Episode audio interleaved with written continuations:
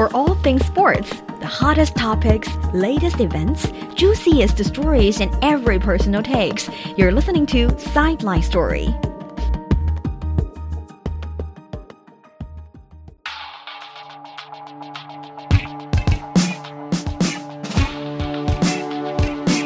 Hello and thank you for tuning into Sideline Story, your destination for sports news, analysis, and discussions. I'm your host, Brandon Yates, and today I'm joined by my co-hosts Yang Guang and Tian Yu. And today we will be discussing the new season of the Chinese Super League, which will begin over the weekend.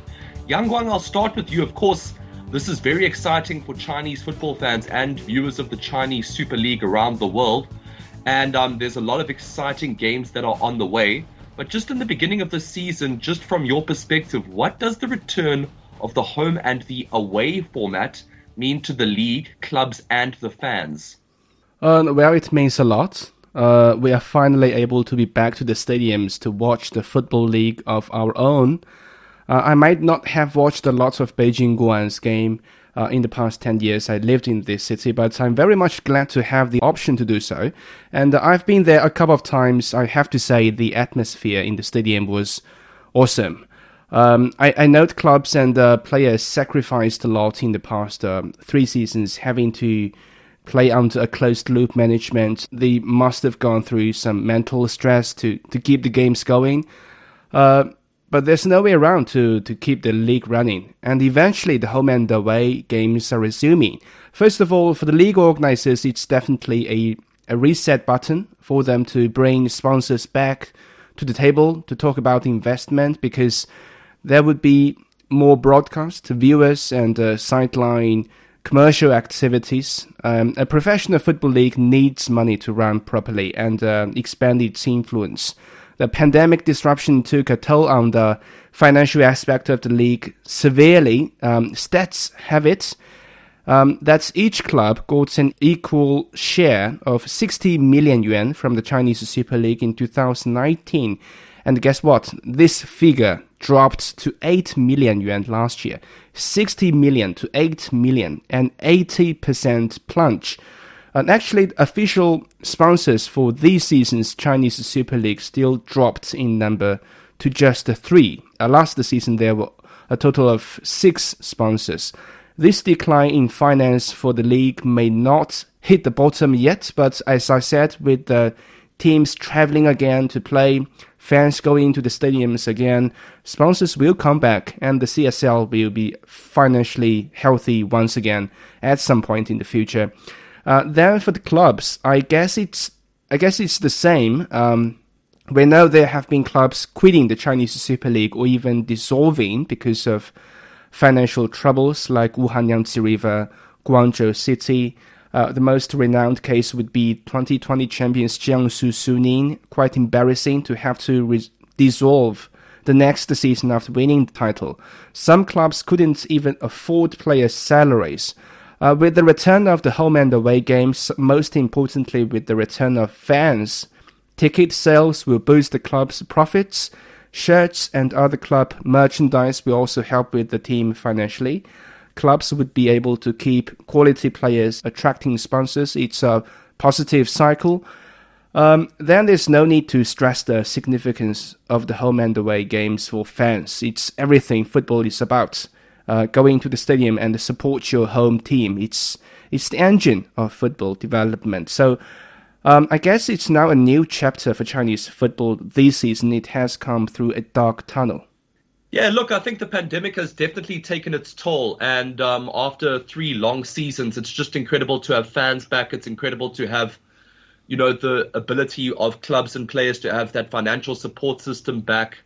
Um, so things are looking really positive at this point in time. Of course, like you said, it really has been through the, the CSL. I mean, through a really dark stage, and thing, you know, some clubs have really struggled. Some have dissolved. You know, there's been issues with player salaries, sponsorships, um, and just general over overall financial struggles. But just have, you know, from a pure footballing perspective and excitement perspective, just to have fans back in the stadiums, the opportunity to you know, uh, sell merchandise for the clubs themselves, you know, to have the atmosphere back for the fans. Um, I think it's going to be a really exciting new chapter for the CSL. So hopefully now the league has turned a corner. you know, things are back to normal. We've got fans back in the stadium, and hopefully things can really kick off from there. Um, Tianyu, from your perspective, the return of the home and away format, um, do you also think it's really important to the league, the clubs, and the fans? And you know, what does it mean to you as well? Yeah, I would say resuming the home and away format means a lot to Chinese football. In the past three years, uh, we Chinese football fans were having a hard time. We had to watch games online, especially after the Chinese national team was ruled out from the Qatar World Cup. Chinese football devo- devotees can only watch teams from other international leagues playing and hear crowds of fans from other countries chanting in the stadiums.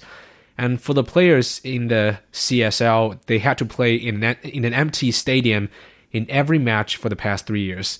And without the chanting and cheering from their fans, they were also suffering from low morale and a lack of devotion. And this was also taking a toll on the quality of matches as well. The games tended to be sluggish and lengthy without the thrilling atmosphere created by their fans. And now everything has returned. In last week's CFA Super Cup final between Team Wuhan and Team Shandong, about 27,000 fans swarmed into the Huanglong Sports Center in Zhejiang Province. We're finally able to watch the games on the spot without traveling abroad, and the loud chanting and intense combat between two teams are also coming back. So it's fair to say the fan culture is an extremely important element of football matches, and they're also contributing contributing a lot to the financing of the of the clubs, as Yang Guang mentioned. The sales of the tickets have been really hot in different city recently, as fans are desperately to uh, desperate to shout out for their home teams. So yeah, everything seems to be a fresh start for the Chinese Super League the Football Association has also been uh, dealing with the corruption problem lately, and it is also ordering every single club to pay the players' salaries on time. And also, we are seeing the rise of a bunch of homegrown coaches and players coming up in the league. And the gaps between different teams are also narrowing as the games get uh, get increasingly intense. So there's a lot to ex- expect for the new season of the Chinese Super League. It's definitely fantastic to hear that the players' salaries are going to be paid on time, and you know that rules are being put in place to protect the players and the clubs. And yeah, look, you know, footballs I think is one of those sports just globally that was most impacted by the pandemic, not just financially, but just from, like you said, a footballing perspective. I think the fans have, you know, in the in-person fans have such an incredible impact on the way that the game is played, the passion of the players, the drama of the game and when that element is taken away, it really does change things. Look, I think even without the fans there, I'm, I'm sure the players were putting in as much effort as they possibly could. But I just think it's natural that when you've got thousands of players of fans shouting for you and supporting you, it just gives you that extra boost of energy and just creates a different atmosphere, you know, not just for people in the stadium, but for the actual players themselves. So yeah, I think things are looking really good for the new season and, you know, the return of fans and the return of home and away games it's very exciting for the CSL, and it's really looking like a positive stage going into the new season, which is really, really fantastic for everybody involved. And speaking of, you know, the action happening on the field, of course, there's going to be a lot of clubs involved in the title race, and there could be potentially some surprise packages as well. Yang Guang, who do you think will be competing for the title, and who could be one of those surprise packages? Uh, yes, for the new season, I believe last year's top clubs will remain title contenders, but uh, I expect more clubs to join in this race. It will probably not be another scenario where Wuhan Three Towns and uh, Shandong Taishan duel for the championship. I would say Shanghai Port and Beijing Guoan are in high hopes of uh, joining them as the first tier contestants. Wuhan had a miracle season last year, winning the title as a promotion side.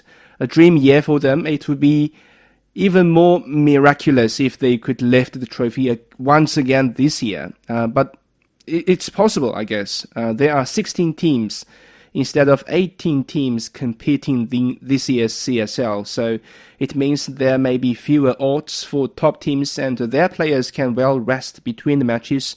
The fixtures won't be packed. Uh, then I think Changzhou Mighty Lions might play the role as the biggest dark horse. Uh, actually, last last year, they already showed that they had this quality. beating eventual winners Wuhan, powerhouses Beijing Guoan and Shandong Taishan. Um, this season, they've introduced uh, seven more players, including Dutch forwards Lucadi Leonardo, and he used to be the first choice striker ahead of Cody Gakpo at Eindhoven. So there's definitely more to expect from Changzhou this season. Yeah, those definitely sounds like some good choices um, in terms of competing for the title and potentially some surprise packages as well. Tian Yu, from your side, do you agree with um, Yang Guang's choices there of title contenders and surprise packages, or do you have any other clubs in mind? Um, yeah, last season it was Team Wuhan and Shandong that really stood out among all other teams in the Super League. They both had 78 points and were 13 points ahead of the third placed Team Zhejiang. And this season, they're also definitely going to be in a title contending group. Team Wuhan just signed Wei Shihao and uh, Yan Dinghao and strengthened their forward line.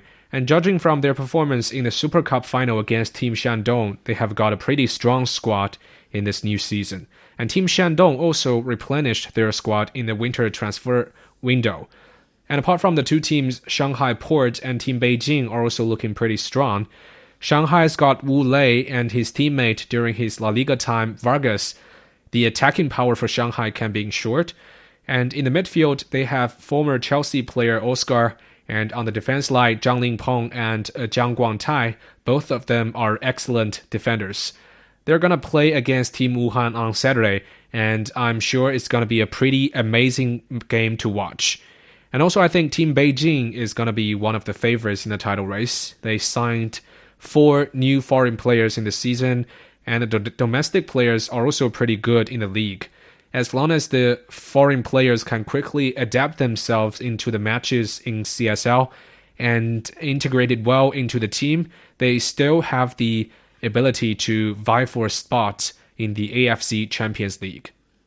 Yang Guang Tian, you already touched on a couple of players to look out for going into the new season of the CSL. Are there any other players that you can think of that we really need to be keeping our eyes on in the beginning of the season and throughout the entire season? Uh, yeah, um, talking about the players, um, definitely Wu Lei would be um, the player I, I want to watch um, this new season. He's now the number one athlete on the Chinese national team squads uh, one of the best strikers in the league this season. He returned to the domestic league from Spanish club Espanyol midway last season, so he had to spend time to adapt to the teammates at Shanghai Port. Uh, still, he scored 11 goals in 12 appearances, very efficient. So I'm very much looking forward to his full season this year. Um, he's definitely in the contention to fight for the Golden Boot award this season. Um, another domestic player I want to check out is uh, Wei Shihao. He joined champions Wuhan from relegated Guangzhou FC. Um, he used to be the golden boy Chinese fans held high expectations on, uh, but his performance has been somehow um, inconsistent. Um, with Guangzhou, he had he was definitely a cool player uh, with lots of tactics revolved around him. But with Wuhan, he needs to readapt and uh, will face more competition, I guess, on his position, a new page in his career. Um, as a national team member, his performance in the new season will, of course, uh, under the microscope. Um, Wuhan's new striker Aziz from Ghana will also draw attention as he's the replacement of last year's Golden Boot Award winner Marco, who left Wuhan this season. It will be um, difficult for him to fit in Marco's shoe. Um, because the Brazilian striker had a fantastic season last year. Um, a lot of pressure on the new striker Aziz. It will be interesting to see how he will handle it. Yeah, those are definitely some players that I, I think we need to be keeping our eyes on as we enter the new season of the Chinese Super League. And Tianyu, from your side, are there any other players besides the ones that you had already mentioned that we definitely need to be watching? Yeah, I'll pick Lin Liangming. He is the player I'm gonna cast my eye on in the new season. He was famous for being selected in the Real Madrid B team when he was 19 years old, and that can serve as a testament to his potential. He is now playing for Team Dalian and has become the mainstay for the team at a young age. And having been trained under the European Youth Football League, he's got exquisite skills and controlling techniques, and also a very strong body that can help him win body confrontations. Even though Dalian is not a favorite, is not even a favorite in the league, I'm still very much looking forward to what surprise he can present to our fans in the new season. And hopefully, he can become the next star center forward that the Chinese national team can count on in the near future. Well, it definitely sounds like there's some very exciting players to watch and teams to watch as we enter the new season of the Chinese Super League. And of course, having the fans return. And of course, we are going to see some clubs using some new home stadiums. Yang Guang, can you tell me a little bit more about the new infrastructure that we may see? Uh, yeah, for Beijing fans, the new Worker Stadium is something everyone has been anticipating for years. The renovation work of the old stadium was finished this year, and now it has turned from um, a traditional multi-purpose stadium to a brand new professional football stadium comparable to World Cup arenas in Qatar last year. Uh, the opening ceremony of the new Chinese Super League season actually takes place there.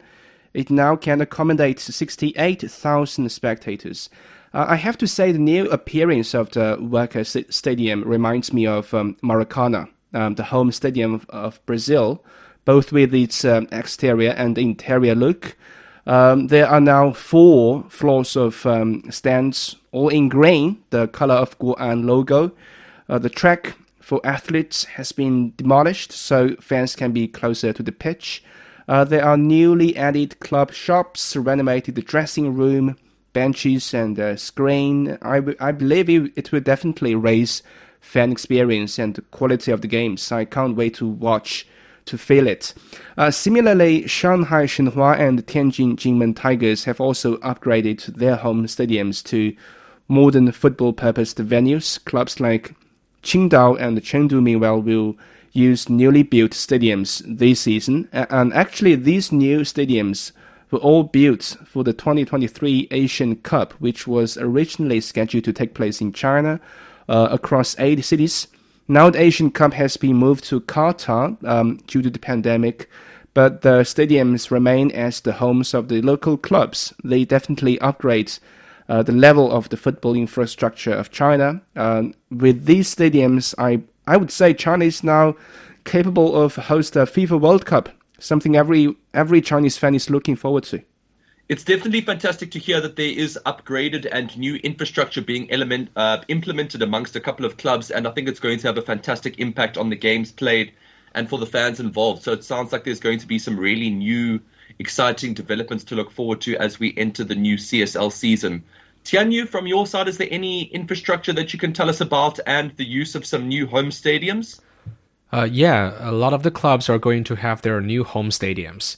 Like Yang Guang mentioned, uh, Team Beijing, Chengdu, and Qingdao, as well as the two Shanghai teams, are going to use their new professional football stadiums immediately.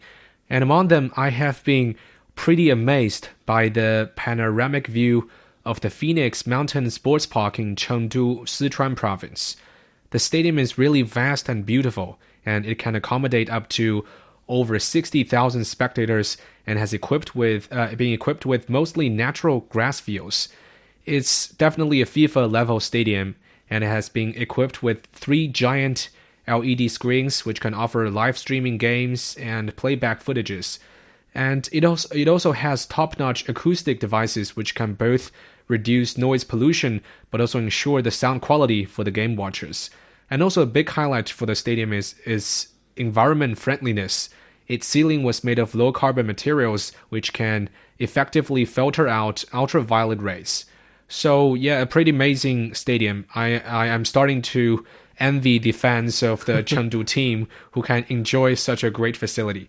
And also for those who plan to go to Chengdu watch the games of the Super League this season, the city is also famous for all kinds of local cuisines. no one should miss out on hot pots after going to Chengdu. Mm. And you know, after enjoying the game, you should really have a taste on the delicacies in the city.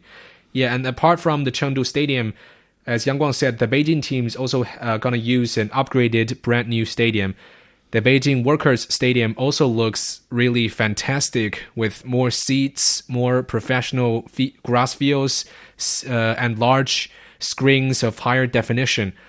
The Beijing team's also well known for their passionate fans.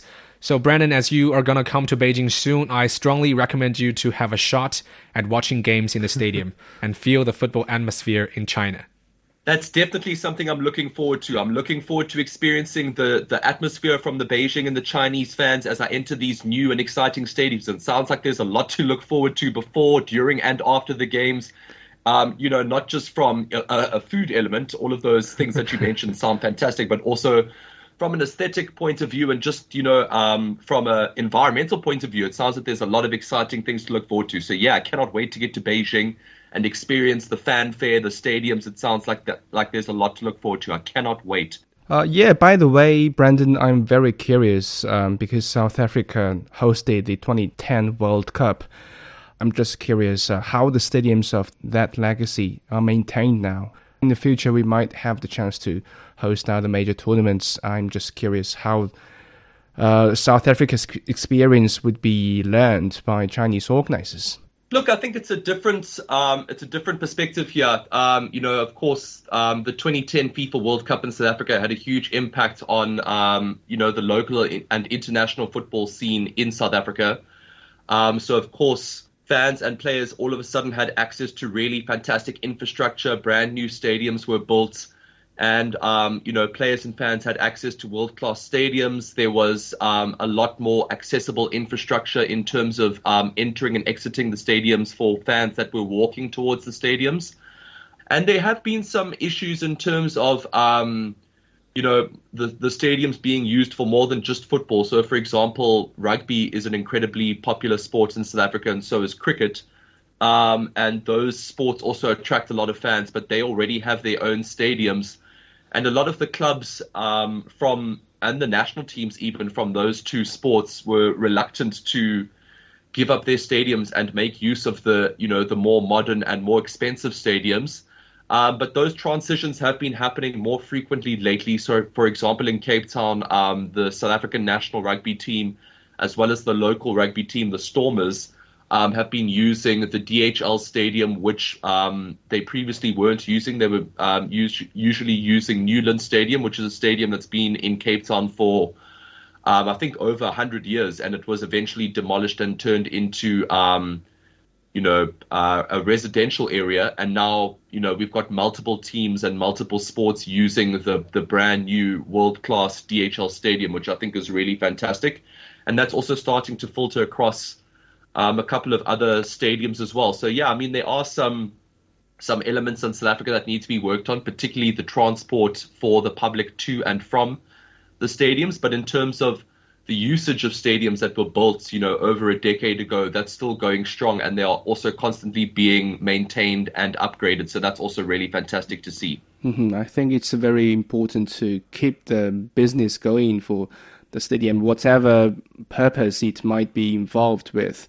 Um, it can be concerts, it can be football games. Absolutely.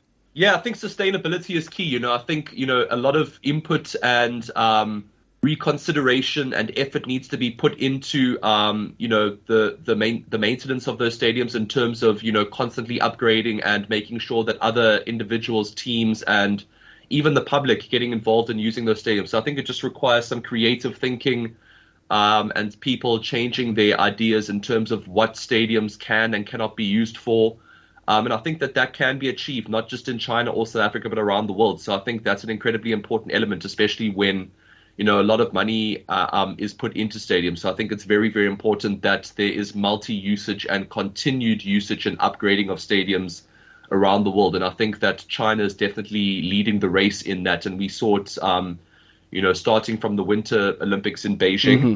And, and, and, well, we even see it as far back as the 2008 games that even you know those stadiums yeah, are being true. you know upgraded and reused and and everything like that. So hopefully the world takes note of that and um, that continues not just in China but globally. But that is all we have time for on this week's episode of Sideline Story. Thank you so much for joining us, and of course, we will be back next week with our latest topic, and we will see you then.